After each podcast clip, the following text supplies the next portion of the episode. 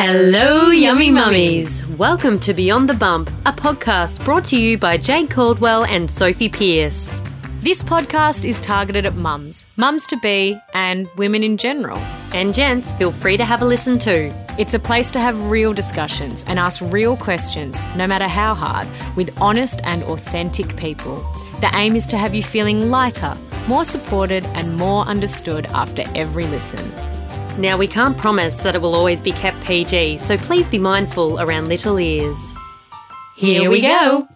Hello to our fabulous listeners, and hello to my fabulous co host, Sophie. Hello.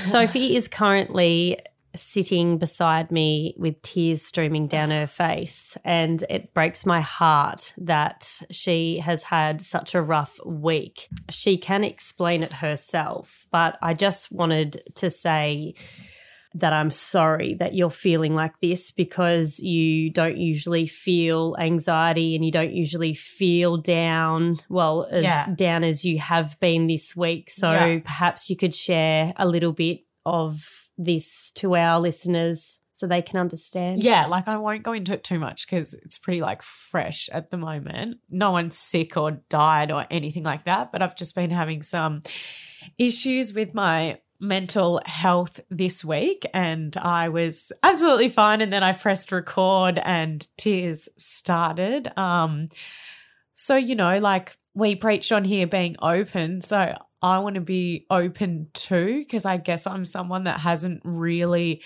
dealt with this until recently and it's definitely more like anxiety side of things and then anxiety leaving me flat and it's something that yeah has been a bit more frequent recently. And anyway I finally made the decision to get some help with it. I've booked in to see my GP to get a referral to a psychologist. And I won't really go into too much of the cause, but I just want to remind everyone that, like, life is fucking weird at the moment for everyone. And whether you- you're in lockdown or not in lockdown, you're allowed to feel rattled by that. You know, not being able to see your family whenever you want to see them, not being able to, like, plan time away from, you know, your day to day life is really hard for people. So just, yeah, I'd just say now more than ever just just try and be really nice to everyone mm. around you whether that be in real life on social media.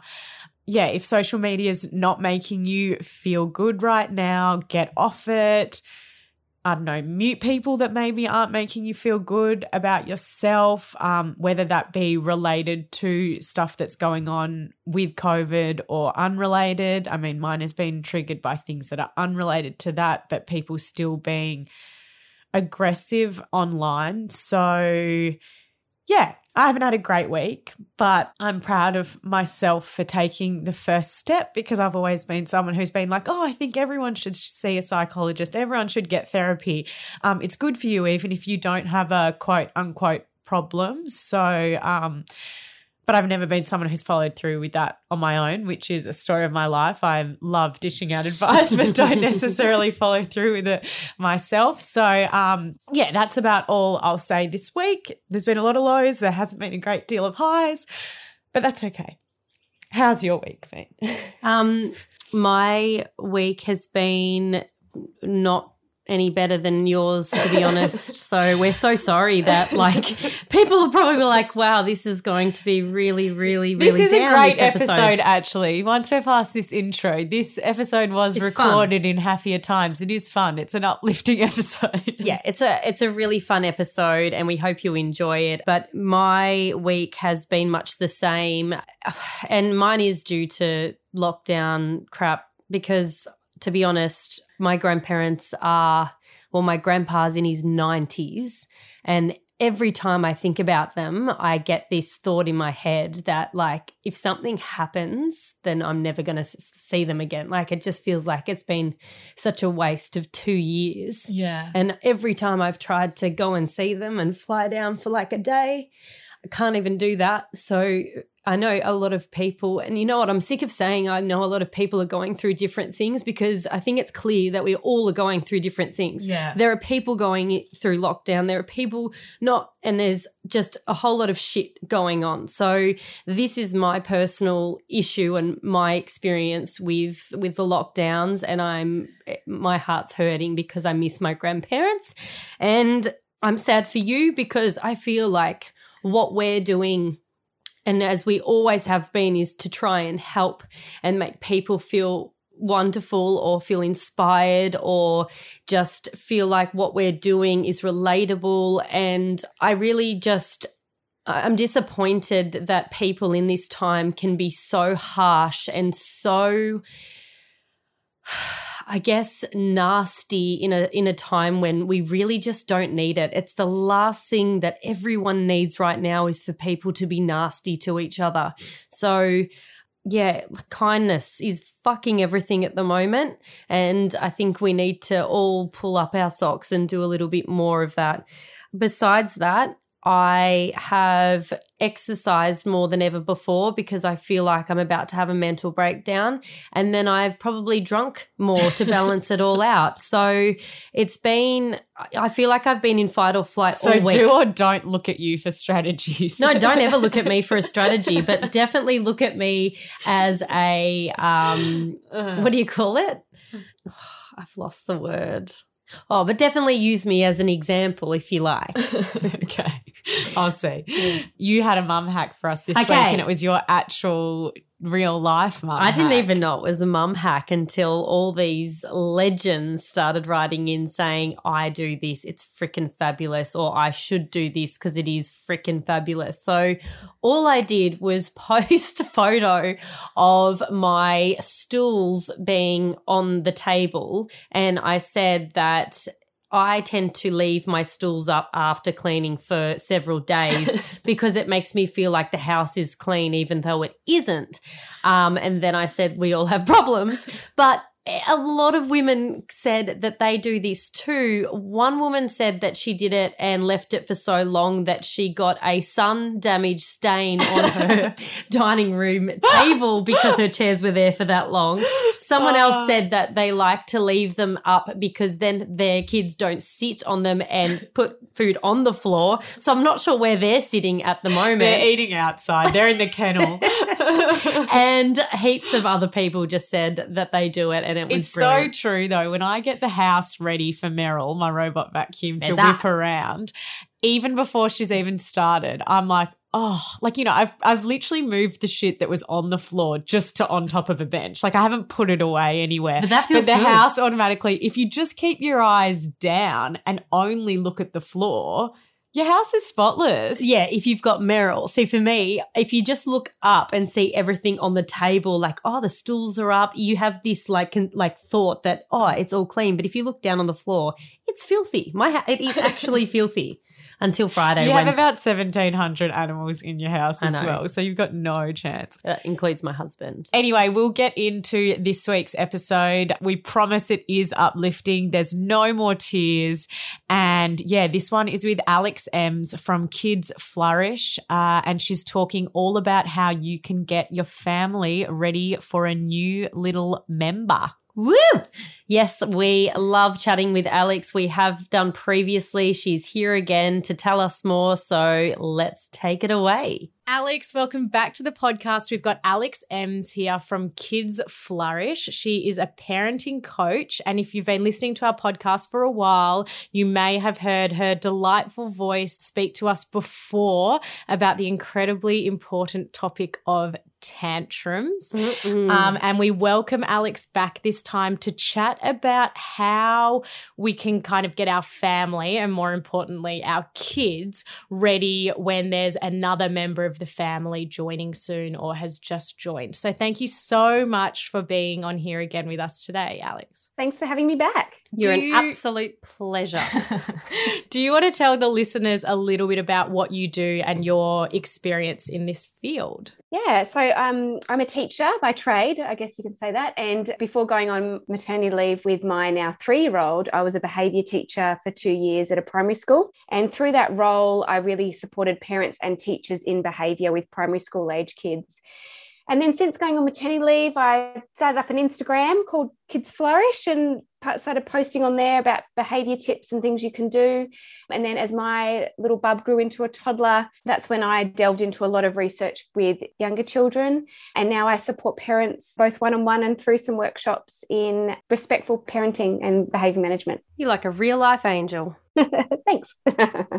now let's start from the start. I think we'll be probably focusing a lot on toddlers and introducing them to a baby in this chat, but we can talk to children in general too, but maybe more to those kids that you can't just outright explain things to them and they fully understand, mm. if that makes sense. So, if you have a toddler or a young child, you're pregnant, what can we do to get that child ready for a new member in the family before the baby has arrived? Play can be a really powerful tool with all sorts of behavior issues and just getting your kids ready for new experiences and getting your child a doll, whether they're a boy or a girl, getting them a doll and teaching them how to play with the doll, you know, what they can do to really get used to having a baby in the house and how to play with a baby. There's so much you can actually do around just using something as play.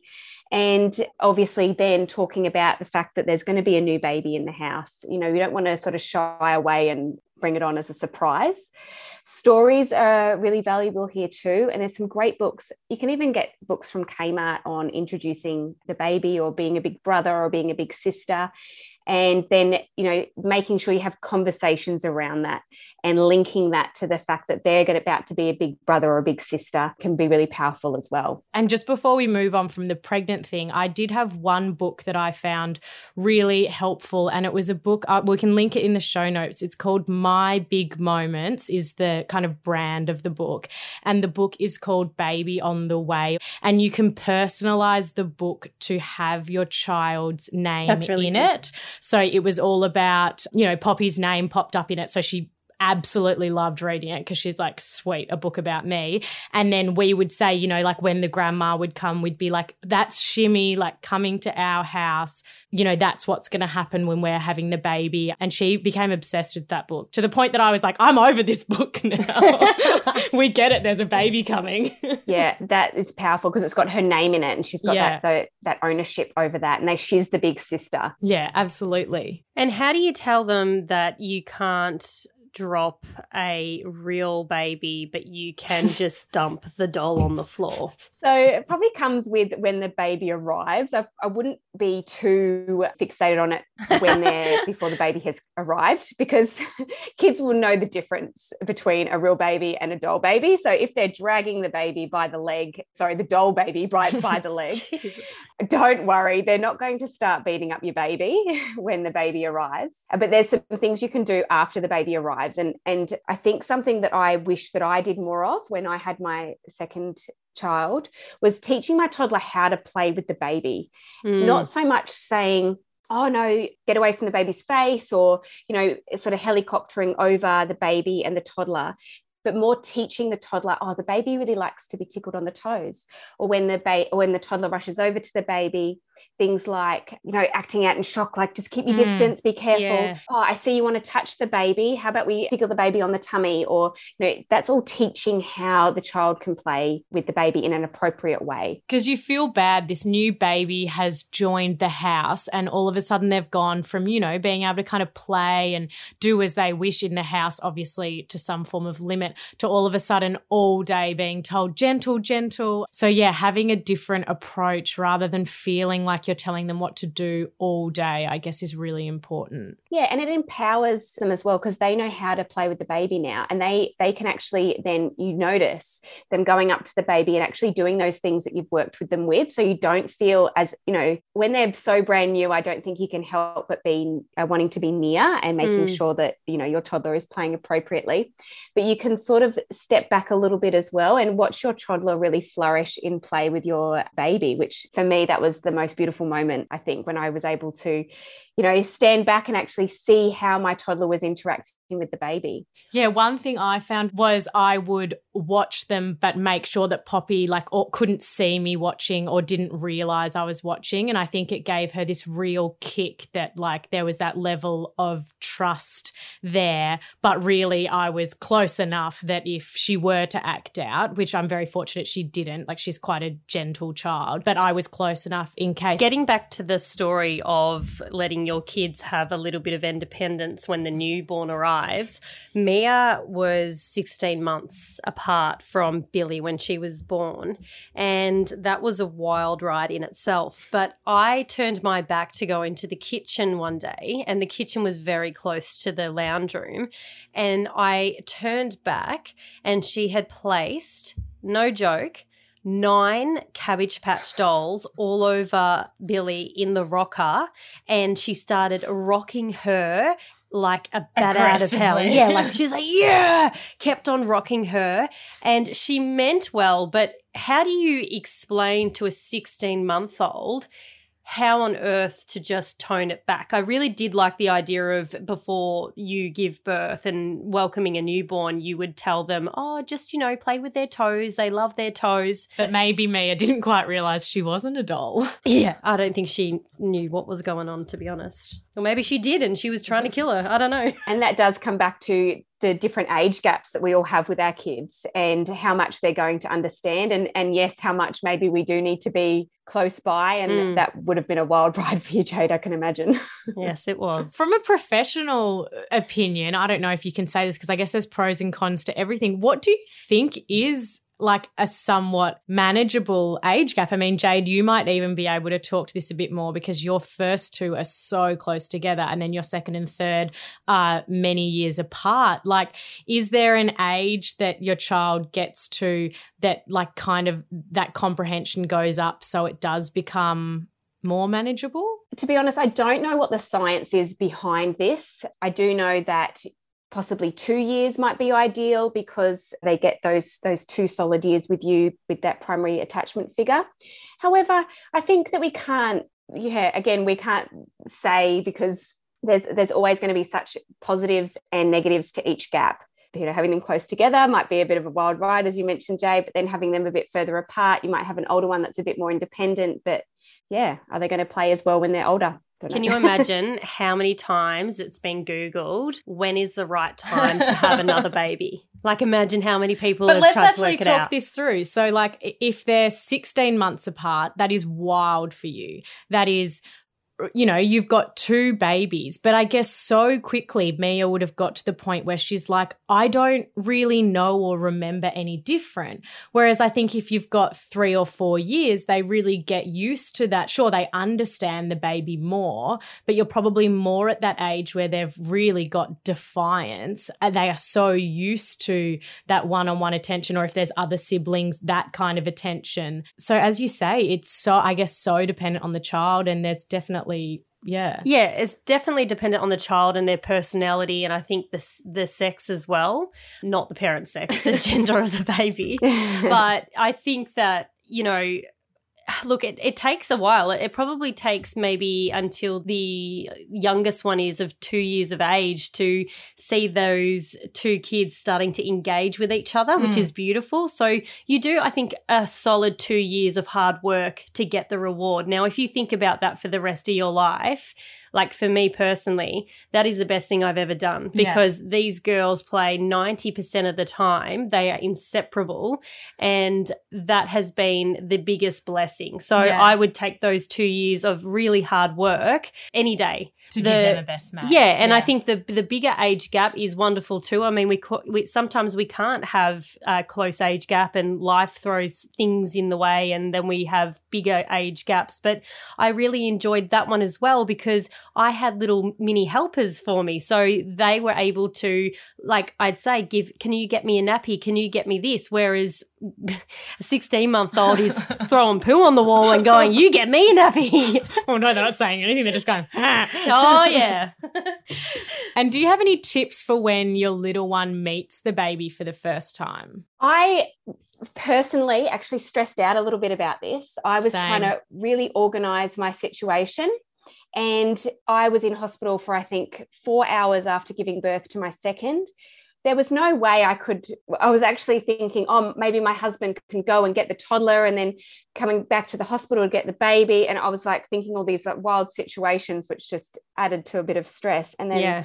I, we just walked in. The toddler was at home with nanny and granddad, and we all walked in. And I think my husband was holding the baby. I didn't think that there was a big issue around because I know that there's a lot of a lot to do with, or a lot of people talk about how not to hold the baby or mm. have the baby in a cot, or which I which I completely get. But if you're walking into a house, you can't have that Leave situation already set up because they're not always coming to visit you at a hospital.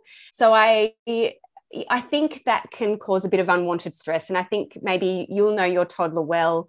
And if you can have that you know situation of maybe the toddler is uh, sorry the baby is in a cot in a neutral situation on neutral ground then wonderful. But if not i wouldn't stress over it. There was no issue for me walking in home with um, the toddler there or vice versa if the toddler had come to the house after. I think having a toddler is you know how we always feel a little bit guilty or you hear a lot of mothers feel guilty knowing they're about to have another baby and you think oh i'm not going to have time for my toddler anymore.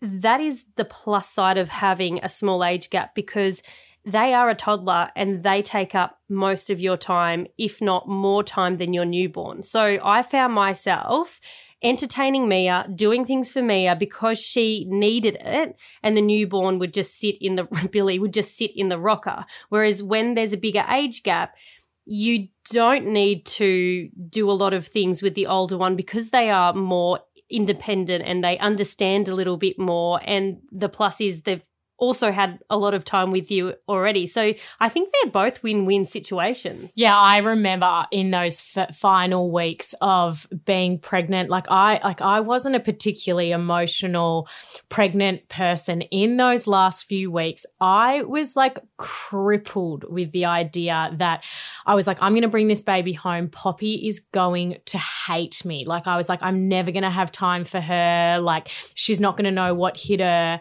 oh my gosh, if there's one thing I can stress to pregnant women out there or, you know, people who are about to welcome a second child, your toddler will still take up mm-hmm. 80% of your time, even when it's the newborn that gets neglected, yep. hands down. And I think that's part of the reason that Goldie is so independent, is because from the start, it's just kind of been like, look after yourself. Yeah. Throw them in the front pack and off you go, just yeah. doting on the toddler, really. That's what I did, especially at night time, because I was like, oh, you know, babies don't go to sleep so easily uh, in their cot. And I know that that's probably going to be a bit of a stress to parents because that's something that I thought about.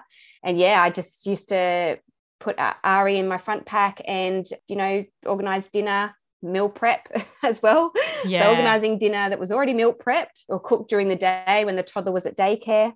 And then I just, yeah, basically Ari was on me while I did all what, all what I normally did before having a baby with the toddler. I'd also like to say when you introduce a newborn to your other child that really remember not to have any expectation of what will be their reaction because as Mia was fine with the baby when I first saw her coming into the hospital I was excited. I had a little gift there for her to make it easier. And she went straight up to my belly, opened up my top and said, Where is it? and closed it down and then saw the baby in the little bassinet thing in the hospital and then was so blasé about the whole thing really didn't give me like time didn't give the baby time and i was heartbroken because i was like she actually does hate me but she and was, you think it's going to be this forever. like this like monumental moment when really like it's a pretty complex thing for them to understand she may not have even realized like oh that like came out of her and that's coming home with us and staying but what, with us. But what was going on behind the scenes that I didn't know is she was being absolutely spoilt by grandparents. She was spoilt with so much attention that she didn't need me. So I just think if you can go in just going, if my child looks at the baby, great. If she doesn't, great. It it doesn't matter. It doesn't mean anything. They're not meaning anything by it. Yeah. Can I say something here as well about expectations and about how our toddler might react? I think we do a lot of worrying but there there are things I know for me personally that came up that I you know thought I might mention. Things like preferring the other parent over over one parent. And also with my son he became very clingy with objects. So there's going to be some new behaviors that are going to come up and all I just want to say that all of that is normal and all of that is a phase. And you know all we really need to be doing is supporting our toddlers through this transition that they are going to find different ways for them to cope. Absolutely. And i also think that the biggest thing that i learned having a third child come home to our family was the adjustment period of the first few weeks it's not just you or the baby adjusting. Every single person in your household is learning a new normal and then learning a new position and a new role as a brother or sister, as a mum or dad, a mum or dad of three, whatever it is. We are all learning these different positions. And that takes a lot of time to work together and, and find this new flow in the house. So for the first few weeks for us, we had a newborn and we were all screaming at each other because we were trying to do what we did before the newborn was here and it wasn't working. And once I understood that we all just have to try this new method, we we did. We started to calm down and things started to work. So it is a journey. Yeah, absolutely. And I think for toddlers as well or, or firstborns or second borns or whoever's that you know yeah. Uh, whoever you've got in your family there's so much excitement and build up when you're pregnant. You've got probably everyone that comes in the house. Oh are you excited for the new baby? Oh you know there's a new baby coming. How exciting. And then the new baby arrives and the toddler's like or the child is like what do i do with it? It's not that exciting. It doesn't really do anything mm. And are there things that you think that like we should avoid saying over and over to, I guess, the older sibling or siblings, like especially in those toddler ages? Like, do they get over every visitor being like, oh, are you a good big brother? Are you a good big sister? Oh, how's your little brother? How's your little sister? Like, should we almost go in and talk to them about something different or does it depend? Yeah, I think some of that's just not helpful. Are you a good boy or are you a good girl or are you a good big sister it, it's got no meaning to that it's not actually you know they might have had a big meltdown that morning and so they might not be feeling very good right now yeah. and then that wording is a bit confusing for them and it's also putting a lot of pressure on them you know even things like oh you're going to help so much with the baby or are you going to all of that i think does come out of our mouths very naturally but we do probably need to think about the pressure that we're putting on the child and i think if it happens once or twice or you know if you're in this situation now and you notice that it's happening just maybe having the conversation with your child around you know you can do as much as you want to do or yeah. there's you know we don't have the high expectations or you know however you want to talk to your toddler about it i don't think people need to be confronted when they're when they're saying that to your child but maybe a conversation after just to ease the pressure for them a little bit because they children naturally want to be helpful and naturally mm. want to hmm. do well and when that pressure is added that's when they're probably going to decide that they don't want anything to do with it which again is is also fine because they might just not know what to do and that's also okay. I learned that big time when mia went and did a running race. We realized we were those parents on the sideline that was screaming out her name and the next time she never wanted to do the running race she actually just started crying. And i thought oh my gosh it's because we've given too much pressure on her to do well. Anyway we just said the next time don't worry about winning. We just would like you to finish it because I think that you would really enjoy the feeling of finishing no matter what you come. And we walked away. We didn't stay there. And the teacher called us and said she ran the whole thing by herself. So it was interesting to know that us being. You thought you were being supportive, and we weren't. really it was a lot of pressure. Yeah, it was too much yeah. pressure for her. So we're still learning eight years in, yeah. always learning and that's different temperaments as well of children. Some children might really thrive under that bit of pressure and that you know kick up the bum and then another child might really crumble under that pressure. So it all comes down to a child's temperament Absolutely.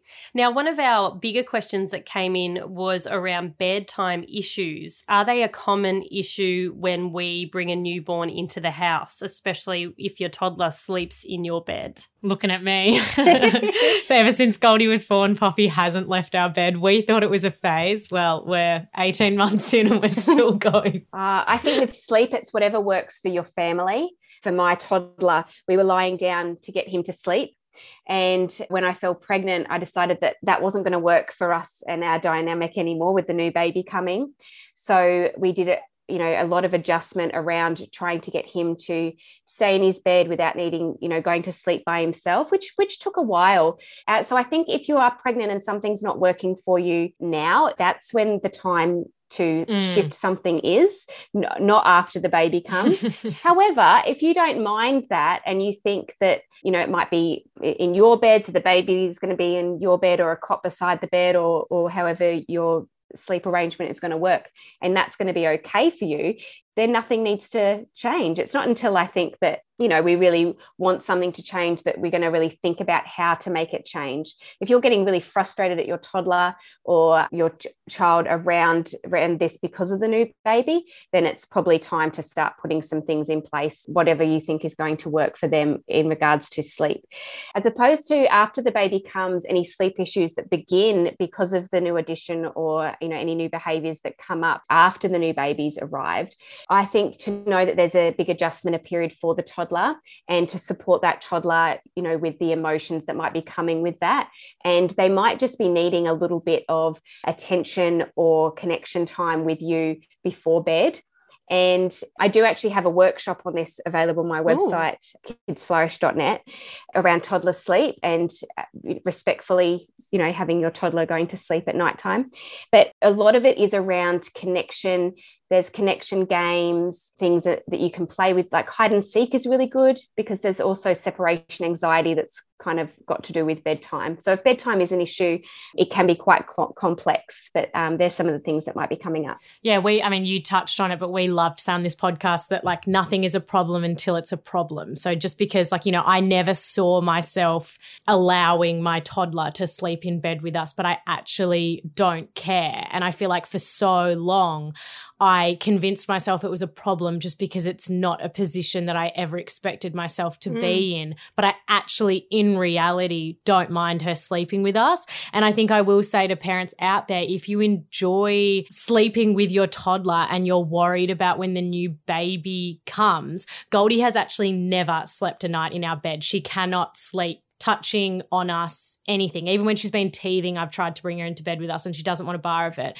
But even when the bassinet was next to our bed, never once did Goldie wake Poppy up during the night. And I think that's a stress a lot of people have. But a lot of the time with toddlers, I don't know if it's just mine, but I feel like once they're asleep, they yeah, go they go deep. And there was times that Goldie was screaming and I was trying to latch her on and Poppy's head was like literally a meter away from my boob, sound asleep. I agree. And also the the fact that we can listening to everyone's stories and doing this podcast has really opened up my eyes knowing that there is no right or wrong way to do anything with parenting. If you feel good and it's working for you and your family, you keep doing it. When it becomes a problem yeah. for you, not anyone else that's butting in and giving yeah. their 20 cents worth, then you change it. So it's just nice to know that you can, yeah, you can feel good knowing that whatever you're doing is fine. Yeah, that's right. And as I think as long as you're coming from a good place and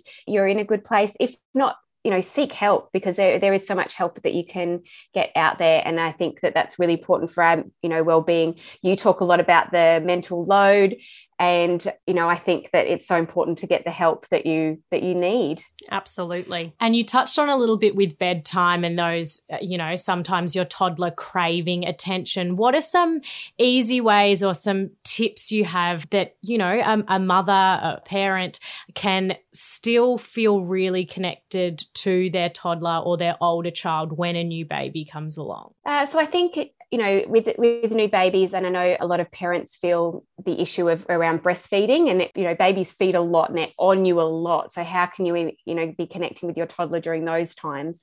And yes, we can maybe have a box. I have seen that there's uh, some play, some toys that they only get when you're feeding or, or something like that, which is fine. That didn't really work for my child. He just wanted to be next to me. So we used to play games and sing songs like This Little Piggy Went to Market and mm. little, you know, Can you sing games. that for us? We'd Anything love to that... hear it. I'll probably sure forget the words. No. Yes, and with that game as well, there was the touch involved. So that is really connecting for them. Lots of games of hiding, hide and seek. So as I mentioned, what, that never go seek anxiety them? might be coming Brilliant, up. mum hack. yeah, yeah. Sorry, maybe not when breastfeeding. and you're such a good hider, darling. on the couch. You've been hiding for an hour, and I just couldn't find you. Oh, kids always tell you where they are, though, don't they? They will never be oh, hiding. Mummy, I'm long. here. I'm here. I'm in. I'm in. I'm in my um yeah, my stand. cupboard. I'm like, yeah, I can see you, hear you behind the see-through curtain. Yeah. And then they go hiding the exact same spot again. And I think also you have to be kind of realistic with subsequent babies. I feel like when Poppy was born, I would always feed her like on the couch or in a chair or and it's just that's not I think the reality when more kids come along, like whether you're breast or bottle feeding, you're going to be feeding your baby on the floor of their room in the car. standing up yeah stopped on the side of the road in the car. Like it's not that same. Like let me just set myself up comfortably here. It's you just got to kind of do it wherever. Yeah that's right. And sometimes it's running over to stop your toddler from breaking something. Yeah exactly. And that's okay. And it's however we I feel like we shouldn't put too much pressure on ourselves. It's not going to be as perfect as it was with uh, firstborn, but we kind of have done that before, so we, you know, we know how to do it now. And there's less, hopefully, there's a bit of less pressure because we do know what to expect around those, you know, things like feeding and things like that. However, there is the other dynamic of having another child in the house that you're still looking after. and I think maybe when you're asking for help, like getting people to help with domestic chores, so that like when your baby naps instead of using all those naps to like get stuff done you can really focus on your toddler. Like of course rest as well but maybe instead of always being like can someone look after my toddler? Like maybe instead being like oh you know if you do have support around you being like well can you do the laundry and I'll play with the toddler or whatever instead of feeling like every break you have, you have to catch up on other stuff. Yeah, yeah, that's really important too because they are craving that connection from you. In my experience, when and, and still my my bub's just about to be six months, and he will be on the you know my baby uh, ari will be on the floor while i play with abel. So i think that even though there is a new baby in the house we don't necessarily lose that time with our toddler because especially up until six months they're not crawling they're not really moving around. We don't have to chase the baby around. And we can still have that time with our toddler. And then once you figure out how to get out of the house, that's also good too. oh, yeah. And you will figure out how to get out of the house, I guarantee. I know it seems impossible, but you will do it. And you feel day. so good when you've oh. done it. You're like, oh. I've just seriously, it's like I've saved 10 lives and I've literally just got out to get coffee. It's like one day it's like you go in the car with both of them on your own. And then the next day, or, you know, the next week, maybe whenever you've mustered up the energy again, it's like, I'm going to go somewhere that's contained. And then maybe the next week, you're like, I'm going to go somewhere somewhere that doesn't have like fences around it. And then all of a sudden it's normal and you're like, whoa, I never thought I could do this. Yeah. And then you're like, Queen. How do we deal with jealousy? And is there a certain age that this really peaks? Oh, I think again that comes down to the child. Jealousy is a funny one because it doesn't really start till a bit later in life, but it, we can see things like anger, and it cropping up in different ways. And you could say that it's possibly due to jealousy in a way of them not feeling like they've got you all to themselves. And again, it comes down to the fact that children don't really know how to share. So, with toys and things mm. like that. But when dealing with jealousy, again it depends on how it's coming up. If it's it might be coming up as in tantrums or it might be coming up in them telling you that not to hold the baby or them not being absolutely interested in the baby whatsoever. And i think we need to keep our ground about certain things but also be a bit more flexible. So if you if it is, you know, I don't want you to hold the baby when we're playing this game or something like that, or they're asking you to do something without the baby. It depends on the situation whether you're going to say yes or no. I don't think there'd be a hard no here because your toddler's asking for you, and that may be how they're asking that. However, if they are feeding or something like that, then you would say no, but maybe later we can play together without the baby. Or if you can put the baby aside and give that attention to the toddler, there's no hard and fast rules here. And I think as parents, if we can be a bit flexible and a bit understanding of our child's big feelings, then it's just going to be a bit smoother and a lot less stressful for everyone. They're going to feel what they're going to feel, and it will crop up in many different ways and many different behaviors. And so we can, I think I, mentioned this in a tantrum podcast that we did a few months ago. It's very much seeing the feeling under the behavior, under what's coming up you know maybe they are feeling a little bit left out because the baby's getting a bit of the attention talk to them about that especially yeah. if they're if they're probably old enough to be feeling jealous then they're old enough to have that conversation with you and just really explore those feelings without judging the child based on the behavior or how that feeling is manifesting. I've actually found that with my two and a half year old, the communication just purely with tantrums. So if we're in the car and she wants something in particular that I genuinely can't give her, instead of me saying no and just that's it, no, you can't, I now say, do you really want that drink? Do you want that drink of water? I don't have it now, but when we get home, and you know what? She might understand a few of those words, not the entire sentence, but what she does understand is that I am understanding hearing and hearing her and it calms her down and then she whinges about something else and then we go for round two. Yeah. but it does work. Yeah. That's Explaining. all they want to be seen and heard. Bless them. And then that's how we can solve problems. And what if that jealousy is manifesting in like violence towards the baby? So, you know, we don't want to spend the whole time being like gentle, gentle, gentle. But what if there is hitting of the new baby or lashing out at the baby? And there will be. And there might be. It's really common. So, first of all, if it's happening, your child or your toddler isn't nasty or isn't a broken. horrible person or whatever, isn't broken. Um, it is completely normal. And I think that they're probably learning how to play. Yeah. They literally don't know what to do with the baby. And until they figure it out or until we can teach that, then that's how they'll that's how they'll learn. So going back to what I said earlier around teaching them how to play or what they can do with the baby. Mm. If it's happening at a particular time, say when you're feeding and they might run up and slap or whatever, you can give them something to do while you're feeding talk to them and telling them, you know, do you want to touch the baby or do you want to um, play some blocks next to me? Do you want me to read you a book? What I found really handy, actually, not that with the second child you really have a feeding area like you mentioned but it was usually the couch so i had actually a box of books and toys next to the couch for Abel to play with so just to help redirect him mm. when he hmm. was either climbing all over me or um, you know I could see something about to, to start or just option. getting yeah just wanting wanting my attention so with the hitting i think it's about uh, redirecting after that moment but talking about it as well. So yes there will be that uh, soft hands um, this is how we play with the baby hitting's not okay. So there is still mm. that being said that hitting's still not okay. And i find hitting and poking and you know putting fingers up nostrils are all a part of being curious and it is what it is. But when especially i think two under two mia fed billy or tried to feed her oh, sultanas. yeah and she and was mean well. a few weeks old, yeah. and I'm like, babe, she can't, she can barely have my milk at the moment. Don't give oh, her oh, sultanas. Poppy tried to give Goldie berries, and I was just like, oh, she's like, no, she'll like them. I'm like, oh, it's really sweet, but incredibly dangerous. Don't do it again. And that's come up with me as well. You know, I'm eating this, I want to share, and you know, with my son who was learning how to share, oh, we're sharing. I'm like, they can't fucking win.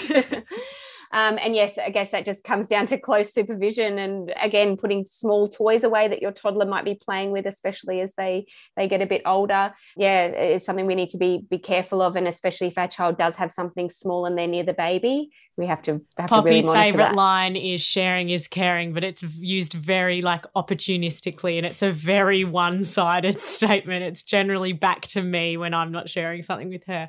But let's talk about when the baby gets a bit older because I felt like the transition from one to two when Goldie was a newborn was somewhat manageable. Poppy took it well. But once Goldie was on the move, it really changed. Poppy was all of a sudden like you know, it's the sharing, it's the snatching, it's the suddenly being in their space. How can we better deal with that? Because I found that a really exhausting time and it's still happening. A leash. Now. A leash. those little teddy backpacks, those hideous things you look at people in the supermarket and go, you, you horrible mother. And then you have one and you're like, where do you Google that from? Like, I need one. eBay. Seriously, yeah, you really don't see them around anymore. No.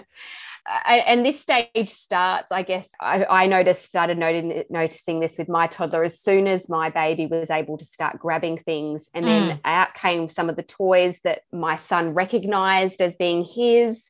And then, yes, there was a bit of a dilemma around sharing. Young children are really learning how to share and they don't know, they don't really know how to share.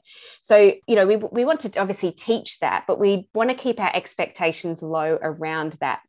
I think it's okay for your toddler to take things off the baby if they're taking it. I wouldn't make it cause a big scene or a big fuss.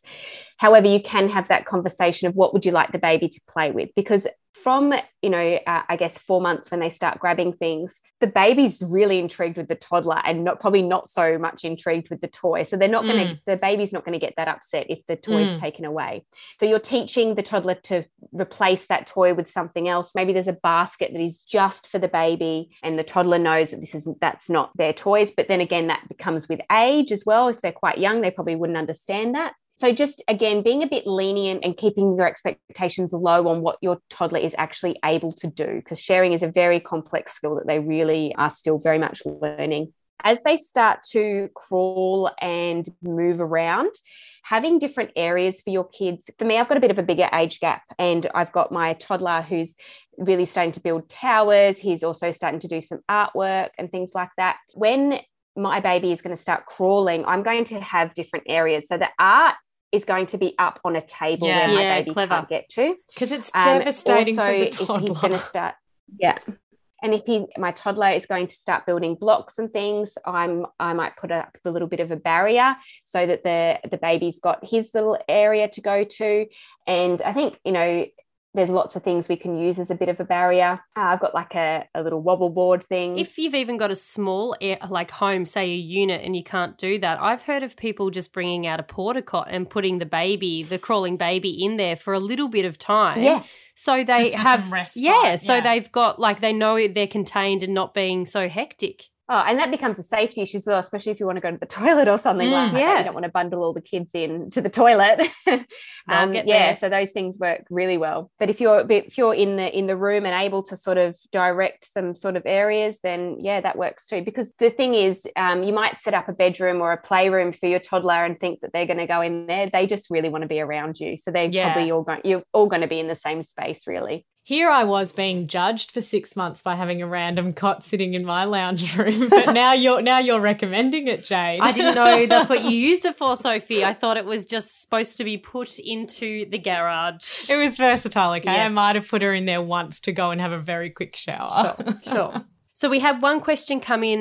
They said, My toddler tantrums unless I carry him everywhere. How do I stop this before the baby arrives? So, uh, yes, I'll definitely start to address it before the baby arrives. And kids are going to get upset when we say no to things.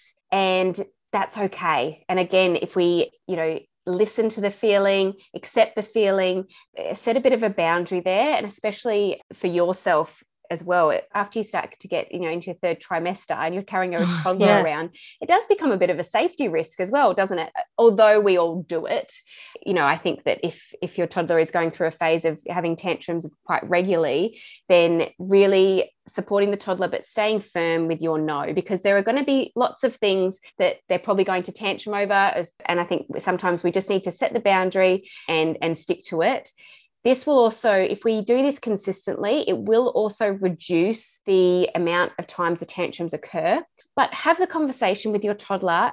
Don't blame the baby or the pregnancy mm. about why you can't lift them, but have the conversation around, you know, mummy can't carry you all the time and support them in that way. And you might actually find that they, they'll say that they might want to be carried. And then they might say, oh, mummy can't carry me at the moment. You know, yeah, I, I would be careful around blaming the pregnancy and the baby for yeah. this.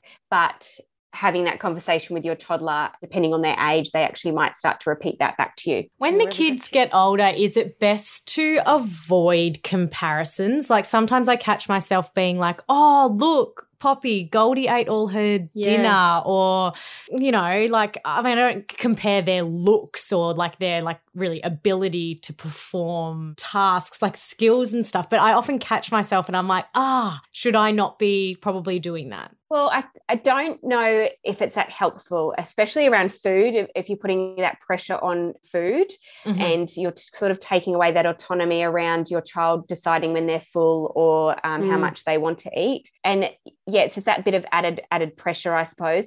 And they also might not care especially if they're quite young. I don't know if Goldie's quite getting. I think that's the main that, thing. Um, they just don't know, care.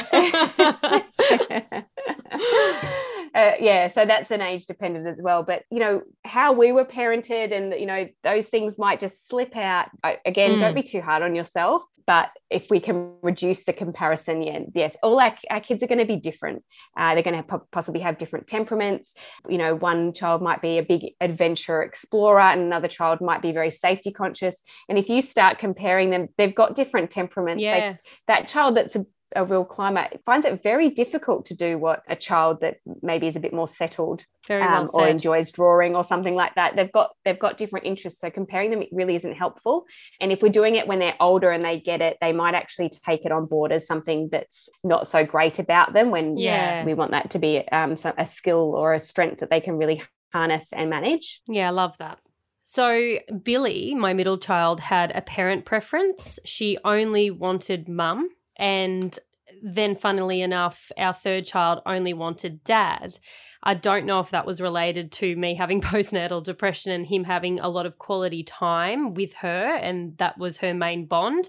But regardless, we definitely went through these stages of a child only wanting us, which is extremely exhausting, especially if you have another child or several children. Are there any tips on this?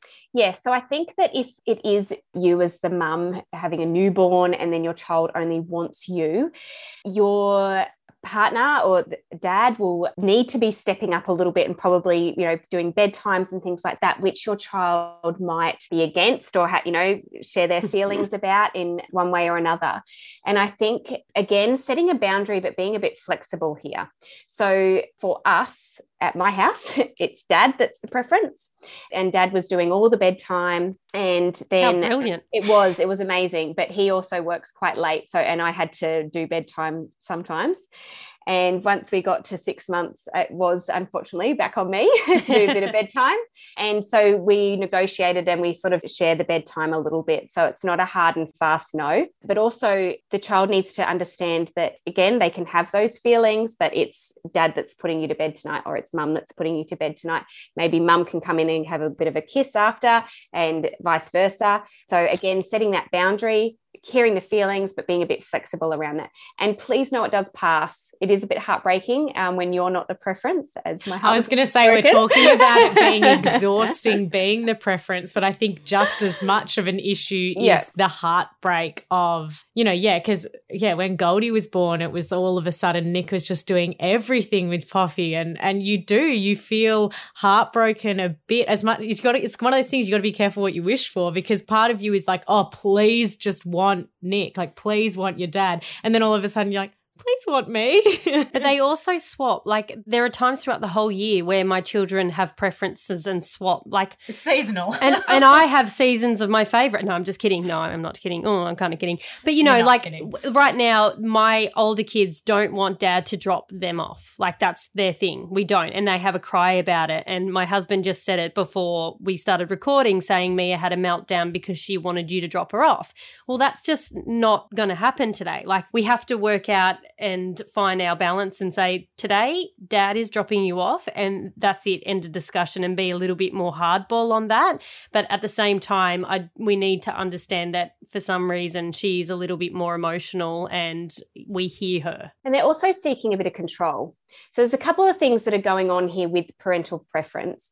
And attachment theory sort of suggests that normally it's the mother that's the primary attachment figure. As your child grows up, they're starting to learn to have multiple attachment figures and they can't it's not like a, a straight or it's not linear of you know they've gone from being attached to you so now we can add another person. It might end up being that they become attached to dad but can't quite work out how to be attached to both of you so they're going to be rejecting you a little bit more over dad or something like that. So that's the science i guess around that. But also children are always trying to seek some control Mm. So again, maybe with the drop-offs, if that's probably not the issue, you know, it's not attachment related. It's possibly that she's just trying to seek out some control in a situation mm. that she doesn't have a lot of control over. Uh, so she's voicing that. In, she also told me that I was third in her favourites. It went Auntie, Mimi, and then Mummy. Yeah. So, so it sounds like control and power, and trying to get some power around mm. some some situation. You're not going to get any power putting me third girlfriend. she knows that it's going to cut you a little bit, so she, or she'll lower. try. And I have to work harder for her. She's clever. Well, thank you so so much for coming on and sharing all your wisdom and your tips. I hope everyone loved this episode. Yeah, I think it's one of those things that yeah, I, like I definitely had anxieties around adding another member of the family and I guess as you say like don't put too much expectation on yourself. Deal with things as they come. Don't try and predict what's going to happen and just know that there's going to be times where there's big feelings and that's okay. It's it's it's a massive change for you and it's a massive change for every family member. So thank you for coming and chatting about it. That's okay. Thanks for having me back. Um, I just want to mention if any of your listeners are having a bit of trouble with toddler behavior, I do have a bit of a guide. If you go over to my Instagram and just click the link, there's a free guide to download all about managing behaviors respectfully if you're interested in that. Yeah, and we'll link it in our show notes too so people can find your Instagram page and we'll put the direct link there as well. Thanks, Thank Alex. Thank Thanks. you. Thanks for listening to this episode of Beyond the Bump. If you enjoyed it, please subscribe and give us a review. If you didn't, good on you. You can also follow us on Instagram at beyondthebump.podcast to stay up to date on behind the scenes and future episodes. We'll see you next week. Bye bye.